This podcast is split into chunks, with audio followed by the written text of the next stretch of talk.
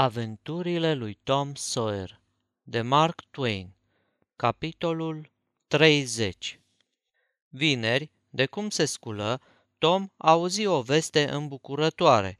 Cu o seară înainte, familia judecătorului Thatcher se înapoiase în oraș. Joe Indianul și Comoara trecură pentru moment pe planul al doilea. Mai presus de toate, îl interesa acum Becky – s-au întâlnit și au petrecut grozav, jucându-se de-a hoțul și detectivul, și de-a uliul și porumbei, cu un cârd de colegi. Ziua se încheie cu un fapt deosebit de îmbucurător. Becky o săcăise pe maică sa, rugându-se să fixeze pentru ziua următoare serbarea în aer liber, de mult făgăduită și mereu amânată, și doamna Thatcher se învoi. Bucuria fetiței era fără margini, a lui Tom deopotrivă. Încă înainte de înserat, se trimiseră invitațiile și îndată îi cuprinse pe copiii târgului febra pregătirilor și a nerăbdării. Abia așteptau desfătările zilei următoare. Tom era atât de agitat încât nu i-a fost greu să rămână treaz până la o oră destul de târzie. Nădăjduia să audă mieunatul lui Hac și să pună mâna pe comoară, ca să poată a doua zi să o uluiască pe Becky și pe oaspeții ei. Rămase însă dezamăgit. Nici un semnal nu se auzi în acea noapte. În sfârșit, sosi și dimineața. Pe la ceasurile 10-11, o ceată voioasă și zburdalnică se strânsese în casa judelui Thatcher – și totul era pregătit pentru plecare. Vârstnicii n-aveau obiceiul să ia parte la asemenea excursii pentru ca cei mici să se simtă la largul lor. Se socotea că sunt în mâini bune, sub paza câtorva fete de vreo 18 ani și a câtorva tineri de vreo 23.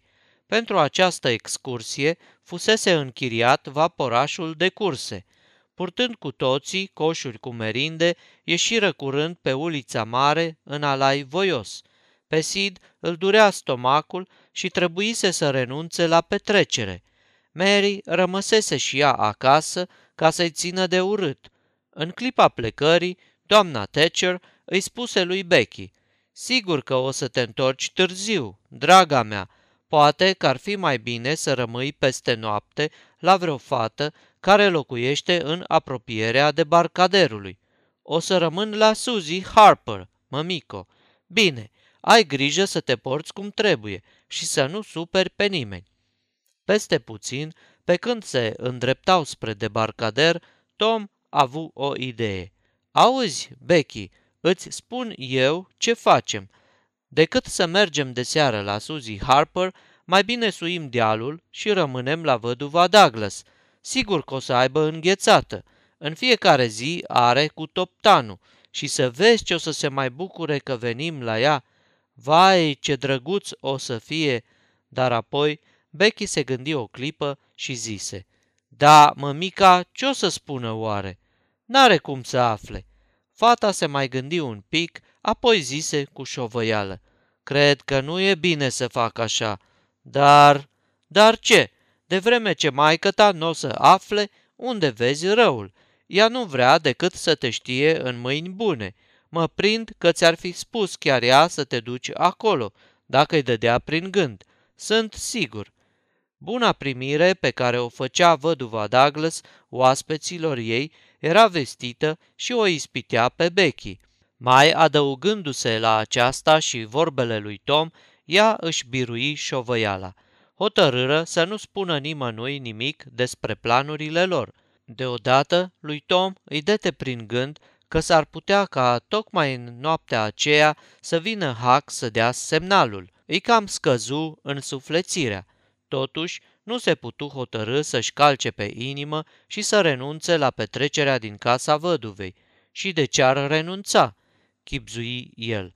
De vreme ce semnalul nu fusese dat în noaptea trecută, ce motive avea să creadă că va fi dat tocmai în noaptea asta? Desfătările sigure ale serii de după excursie atârnară mai greu în cumpănă decât comoara îndoielnică și, ca orice copil, se hotărâ să dea urmare pornirii mai puternice și să nu se mai gândească în ziua aceea la lada cu bani. Aceasta este o înregistrare Cărțiaudio.eu. Toate înregistrările Cărțiaudio.eu sunt din domeniul public. Pentru mai multe informații sau dacă dorești să te oferi voluntar, vizitează www.cărțiaudio.eu. 5 km mai la vale de târg, vaporașul opri la gura unei văi împădurite și acostă. Roiul de copii coborâ și, peste puțin, adâncurile pădurii și culmile stâncoase răsunau de chiote și de hohote de râs. După ce s-au zbenguit și s-au obosit în fel și chip, hoinarii se întoarseră în cele din urmă la tabără cu o poftă de mâncare strașnică și se năpustiră asupra bunătăților. După o spăț, s-au tolănit să se odihnească și au mai stat la taifas, în umbra stejarilor stufoși. Curând, cineva strigă, Cine vrea să meargă la peșteră? Toată lumea voia. Se scoaseră pachete cu lumânări și îndată începură cu toții să se cațăre de zor pe deal. Gura peșterii era destul de sus pe coastă, o deschizătură în forma literei A. Poarta masivă de stejar sta nezăvorâtă. Cum intrai, dădeai de o încăpere mică, răcoroasă ca o ghețărie, înzestrată de natură cu pereți masivi de calcar, umeziți, ca de rouă, de o nădușeală rece. Era romantic și misterios să stai în acel întuneric adânc și să privești spre poienile verzi din vale, scăldate în soare strălucitor. Dar curând, emoția se risipi și reîncepu zbenguiala. De cum țâșnea flacăra unei lumânări, toată lumea tăbăra asupra celui care o aprinsese. Urma o luptă și o vitează împotrivire. Lumânarea era de grabă zvârlită jos sau stinsă, râdeau cu hohote și iarăși se fugăreau. Toate au însă un sfârșit. În curând, alaiul cobora în șir panta repede a galeriei principale. Luminile tremurătoare dezvăluiau tulbure pereții măreți de piatră aproape până în punctul unde se uneau, boltindu-se la 20 de metri înălțime. Această galerie principală nu era mai lată de 2-3 metri.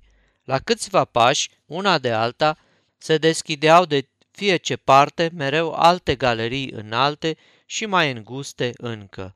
Peștera lui McDougall nu era decât un vast labirint de cărări întortocheate care se întâlneau, iarăși se despărțeau și nu duceau nicăieri.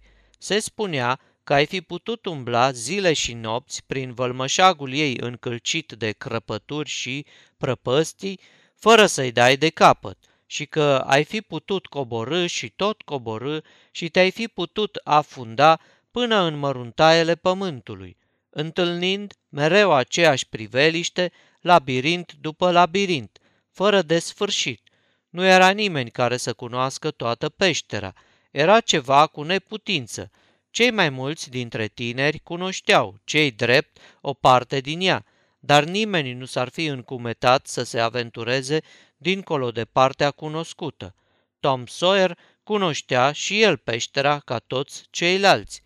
Alaiul merse vreun kilometru de-a lungul galeriei principale, apoi se desprinseră pâlcuri și perechi și începură să se abată pe cărările lăturalnice – să alerge de-a lungul coridoarelor întunecoase și să se sperie unii pe alții în locurile unde coridoarele se întâlneau. Grupurile puteau merge astfel pe cărări osebite timp de o jumătate de oră, fără să treacă de zona cunoscută.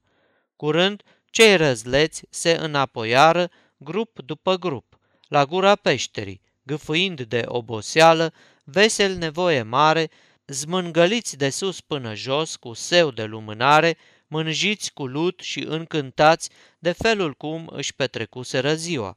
Când au văzut că afară aproape că se lăsase noaptea, s-au minunat. Nici nu băgaseră de seamă când trecuse timpul. De jumătate de oră suna clopoțelul adunarea. Această încheiere a isprăvilor zilei era romantică și, prin urmare, satisfăcătoare. Când vaporașul, cu încărcătura lui zglobie, se depărtă de țărm, nimeni, în afară de capitanul vasului, nu regretă timpul pierdut. Hac se și înființase la pândă când luminile vaporașului trecură sclipind pe lângă debarcader.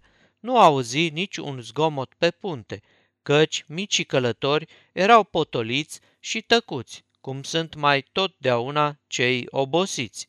Hac se întrebă mirat ce vas putea să fie și de ce oare nu se oprise în fața debarcaderului. Apoi își luă gândul de la vaporaș și își concentră toată atenția asupra misiunii sale. Noaptea era tot mai înnorată și întunecoasă. Se făcu ora zece. Orice zgomot de care și trăsuri încetă. Luminile împrăștiate începeau a clipi și a se stinge. Trecătorii întârziați se făceau nevăzuți. Intrau prin case. În curând, târgușorul se cufundă în somn tihnit și numai Hac rămase de veghe, singur cu liniștea nopții și cu nălucirile lui. Se făcu ora 11 și se stinseră și luminile hanului. Acum era beznă pretutindeni. Hac așteptă iarăși vreme îndelungată și obositoare. Nu se întâmpla nimic. Hotărârea care îl mânase într-acolo începea să se clatine. La ce bun? Avea oare vreo noimă ceea ce făcea? Dar dacă n-avea, nu era mai bine să se lase pe gubaș și să se ducă să se culce? Un zgomot îi stârni atenția. Într-o clipă fu numai ochi și urechi. Ușa din fundătură se închise încetișor, Hac sări în colțul depozitului de cărămidă. În clipa următoare, doi bărbați trecură repede pe lângă el. Unul din ei părea că ține ceva sub braț. Trebuie să fie lădița. Va să zică se pregătesc să schimbe locul comorii. La ce bun să-l mai cheme pe Tom acum? Ar fi o prostie. Bandiții s-ar depărta cu lădița și nu i-ar mai găsi. Nu, mai bine să se țină scai de ei și să vadă unde merg. Pe întuneric n-aveau să-l dibuie. Tot chipzuind așa în sinea lui, ieși din ascunzătoare și, desculț, se furișa ca o pisică pe urmele celor doi, lăsându-i să se depărteze atâta cât să nu-i piardă din ochi. Bandiții o luară în sus, pe ulița de lângă râu, străbătură trei străzi, iar la răspântia următoare apucară la stânga. De aici merseră drept înainte până ajunseră la cărarea ce suia spre măgura Cardiff. O luară pe cărare.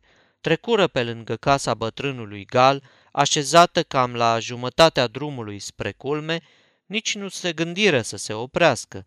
Suiră înainte. Aha, gândi Hac, să știi că îngroapă comoara în cariera veche de piatră. Dar nici la carieră nu se opriră, trecură mai departe către vârf. Pe cărarea cu tufișuri înalte de sumac s-au cufundat în umbră și de aci încolo nu s-au mai văzut. Hac se apropie. Acum putea micșora distanța, căci cu greu ar fi putut fi zărit. Merse câtva timp mai repejor, apoi iar încetini pasul, temându-se că prea se apropiase. Mai merse o bucată, apoi se opri și ciuli urechea. Nimic, nici un zgomot, doar bătăile inimii lui îi se părea că le aude. Un țipăt de cucuvaie veni de peste deal, cobind a rău. Pași nu se mai auzeau deloc. Doamne Dumnezeule, oare totul fusese în zadar?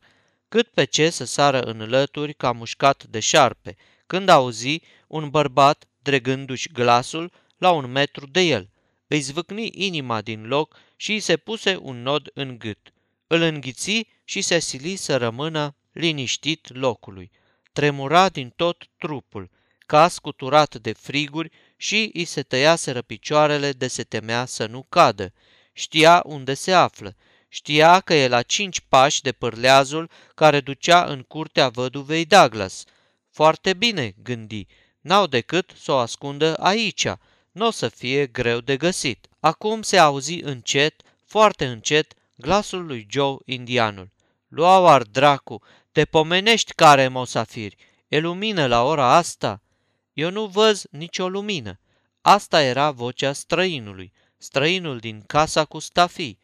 Lui Hac îi trecu un fior rece prin inimă. Va să zică, asta era răzbunarea.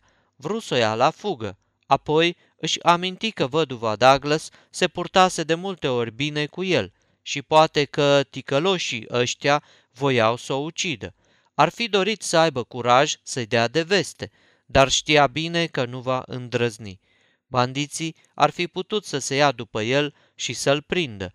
Toate astea și încă altele îi trecură prin gând în clipa în care se scurse între vorbele străinului și răspunsul lui Joe indianul. Nu vezi că-ți stă tufișul în față? Dă-te mai așa. Acum vezi? Da, se vede că are mosafiri.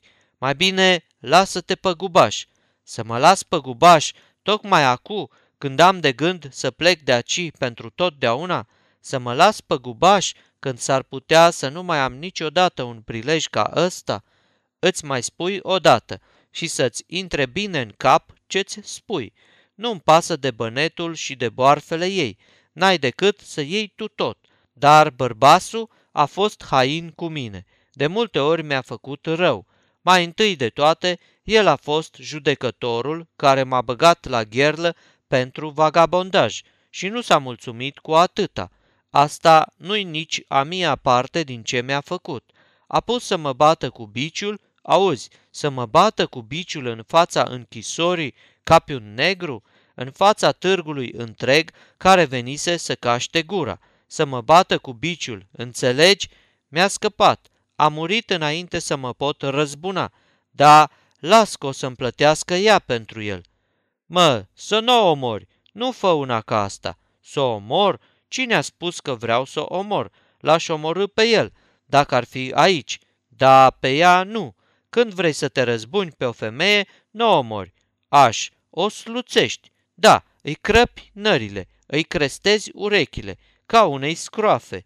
Doamne, da asta e... Nu-ți mai da tu cu părerea. Țineți părerile pentru tine. O să-ți prinză mai bine. O leg de pat.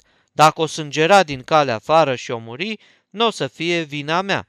Eu, unu, știu că nu o să o jelesc. Și tu, băiete, să faci bine să mă ajuți. Mi-ești dator. Și apoi, de-aia ai venit.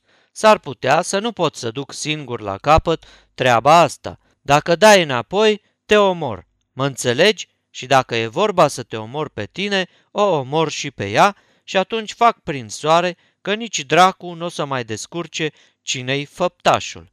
Bine, dacă trebuie neapărat să o facem și pasta, atunci hai să-i dăm drumul. Cu cât om termina mai degrabă, cu atât mai bine. Decât să stau să tremur aici. Acum să o facem. Când e lumea acolo, ce tot vorbești, mă? Știi că începi să mă bagi la bănuieli?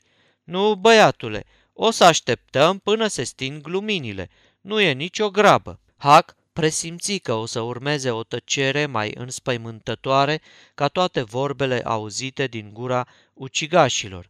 Ținându-și răsuflarea, începu să pășească de andărătelea, ridică un picior cu nespusă luare aminte și, după ce se legănă primejdios, când într-o parte, când în cealaltă, gata-gata să se prăvălească, îl înfipse în pământ cu mare băgare de seamă. Mai făcu un pas îndărăt, cu aceeași luare aminte și cu aceleași riscuri, apoi încă unul și încă unul, când o creangă îi trosni sub picior. Își opri răsuflarea, ciuli urechea, nimic, tăcere desăvârșită. Răsuflă nespus de ușurat. La adăpostul tufișurilor de sumac se întoarse cu fața la cărare, cu prudența cu care manevrează pilotul virajul unui vapor. Apoi păși înainte, repede, dar cu băgare de seamă. Când ajunse în dreptul carierei de piatră, se simți în siguranță și o rupse la fugă. goni spre vale până la casa galului. Acolo bătu cu putere în ușă. Nu trecu mult și la geam se ivi bătrânul. Apoi, namilele lui de feciori, doi flăcăi vânjoși. Ce e tărăboiul ăsta? Cine bate? Ce vrei? Dați-mi drumul, repede, vă spui tot. Bine, dar spune întâi cine ești. Huckleberry Finn, iute, dați-mi drumul. Nu mai spune, Huckleberry Finn, ăsta nu e un nume care să deschidă multe uși, după câte știu. Dar, haide, dați-i drumul, băieți, să vedem ce vrea. Vă rog, vă rog să nu spuneți niciodată că eu v-am spus, fură cele din tâi vorbe ale lui Hac când intră. Vă rog să nu mă spuneți, m-ar omorâ la sigur, dar văduva s-a purtat bine cu mine deseori și o să spun, o să vă spun, dar numai dacă făgăduiți că nu o să mă dați niciodată în vileag. Ei, drăcie, ăsta are ceva de spus, se vede cât de colo, zise bătrânul mirat. Hai, băiete, zi, că nu o să te dea în vileag nimeni dintre noi. Trei minute mai târziu, bătrânul și fiii lui, bine înarmați, erau pe culmea dealului și intrau pe cărarea cu sumac, ținând armele în mâini și pășind tiptil. Hac nu-i însoți mai departe. Se ascunse în dărătul unui pietroi mare și trase cu urechea. Întâi fu tăcere lungă, înfricoșătoare, apoi izbucniră deodată de tunături de arme și un strigăt. Hac n-a mai așteptat alte amănunte. A sărit în lături și a luat-o la goană spre vale cât îl țineau picioarele. Sfârșitul capitolului 30